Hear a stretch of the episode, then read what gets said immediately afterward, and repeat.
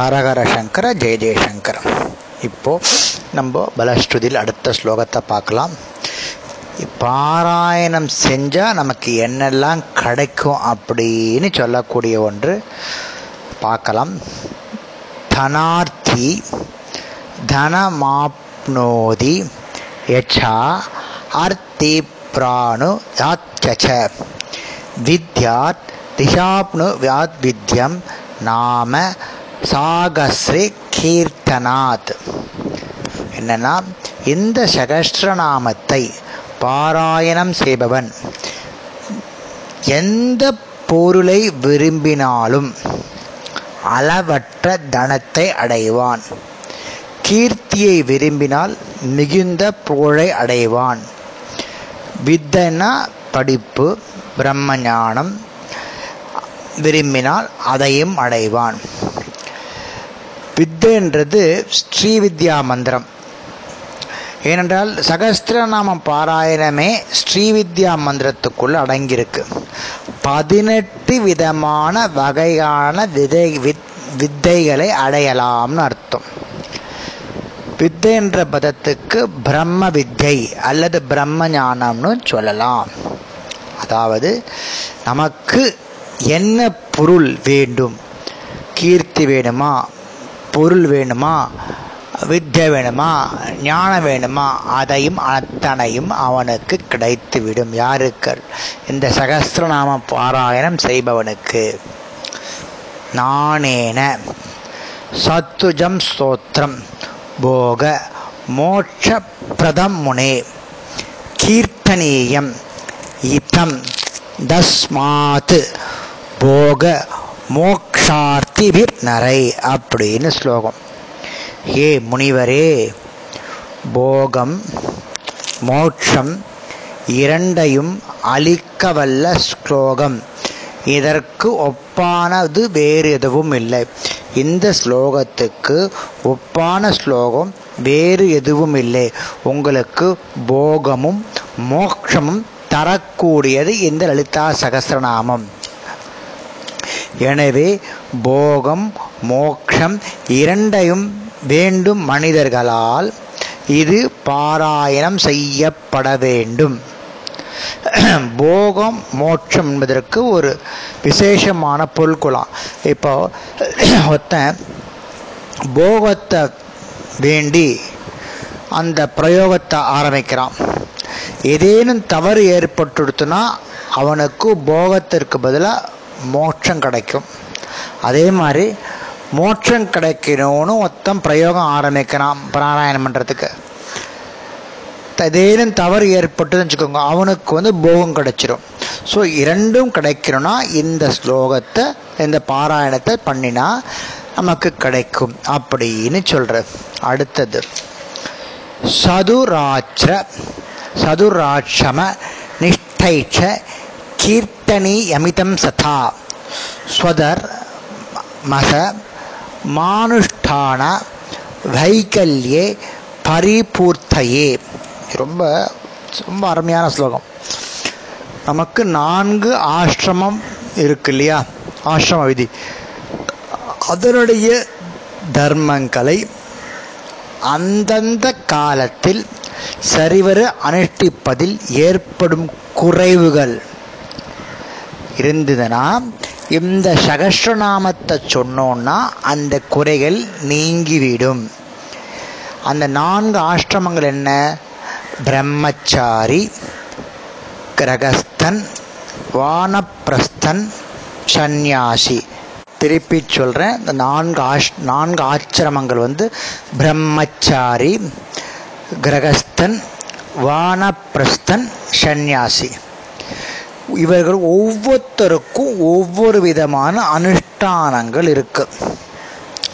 அவற்றை நன்கு சாஸ்திரப்படி ஒரு குறைவில்லாமல் செய்தால்தான் பலன்கள் கிட்டும். எல்லா அங்கங்களையும் பரிபூர்ணமாக செய்வதில் இந்த காலகட்டத்தில் அது முடியாது, ரொம்ப கஷ்டம். பல குறைகள் ஏற்படுவது நிச்சயம். எனவே அந்த குறைகள் அந்த இடத்தில் இருந்தால் இந்த லலிதா சகஸ்ரநாம பாராயணத்தை பண்ணினோன்னா அந்த குறைகள் எல்லாம் நிவர்த்தி ஆயிடும் அப்படின்னு சொல்கிறார். பிரம்மச்சாரி, கிரகஸ்தன், வானப்பிரஷ்டன், சன்னியாசி இந்த 4 பேரும் அவங்களுடைய அனுஷ்டானங்களை பண்ண முடியாத சமயத்தில் ஏதாவது குறைவுகள் ஏற்பட்டால் அதற்கு பிராயச்சித்தம் லலிதா சகஸ்ரநாம சொல்கிறது தான் அப்படின்னு சொல்கிறார். அடுத்த ஸ்லோகம் ரொம்ப முக்கியமான ஸ்லோகம், நாமசங்கீர்த்தனத்தை பற்றி சொல்கிறது. காலோபாவை கபசுனே தர்மானுஷ்டான வர்ஜிதே நாமனு கீர்த்தனம் முக்துவா ருணாம் நாண்யத் பராயணம். பாபங்களே நிறைந்தும் தர்ம அனுஷ்டானங்கள் குறைந்தும் கலியுகத்தில் மனிதருக்கு நாம சங்கீர்த்தனத்தை தவிர வேறு கதி ஒன்றும் இல்லை. அதாவது அந்த காலத்திலேயே சொல்லி வச்சுருக்கா, கலியுகம்னா இதெல்லாம் ஒன்றுமே கிடைக்காது, தர்ம அனுஷ்டானங்கள் இருக்காரு, பாவங்கள் நிறைஞ்சிருக்கும், தர்மங்கள் ஒழிஞ்சிருக்கும் அப்படின்னு அந்த காலத்தில் அயக்கிரவருக்கு சொல்லி வச்சுருக்கார். அகஸ்தியருக்கு நம்ம அனுபவிக்கிறோம் இல்லையா? அந்த மாதிரி சமயத்தில் நாம சங்கீர்த்தனம்தான் அதற்கு மோட்சம் அப்படின்னு சொல்றா. கர்மங்களை செய்வதில் குறைகள் ஏற்படுவது சாதாரணம். அவற்றுக்கு பிராயச்சித்தமாக பல கர்மாக்கள் விதிக்கப்பட்டிருக்கிறது. கரெக்டா? இந்த பிராயச்சித்த கர்மாக்களை யாரும் 100க்கு 100 குறைவாற்றதா செய்ய முடியாது. அப்போ செஞ்சாதான் அவனுக்கு பரிபூர்ண பலன் கிடைக்கும். இல்லையில் அதற்கு மறுபடியும் ஒரு பிராயச்சித்தத்தை நாடப்படும். இவ்வாறே இதுக்கு ஒரு பிராயச்சித்தம் பண்ணச்சு, இன்னொரு பிராயச்சித்தம், இன்னொரு முடிவே கிடையாது. எனவே நாம சங்கீர்த்தனத்தால் பிராயச்சித்தம் செய்வதனால் அதில் கர்மாவில் குறைவு ஏற்படுவதற்கு இடமே இல்லை. நாமஸ்மரணத்தினாலே பாபம் போய்விடும். பாபங்களுக்கு பிராயச்சித்தம் நாம சங்கீர்த்தனம். இக்கருத்தை தான் இந்த ஸ்லோகம் சொல்லு. நாம சங்கீர்த்தனம்னா நீங்கள் பஜனை நினச்சிக்காதே, லலிதா சகஸ்ரநாமத்தினுடைய நாம சங்கீர்த்தனம்.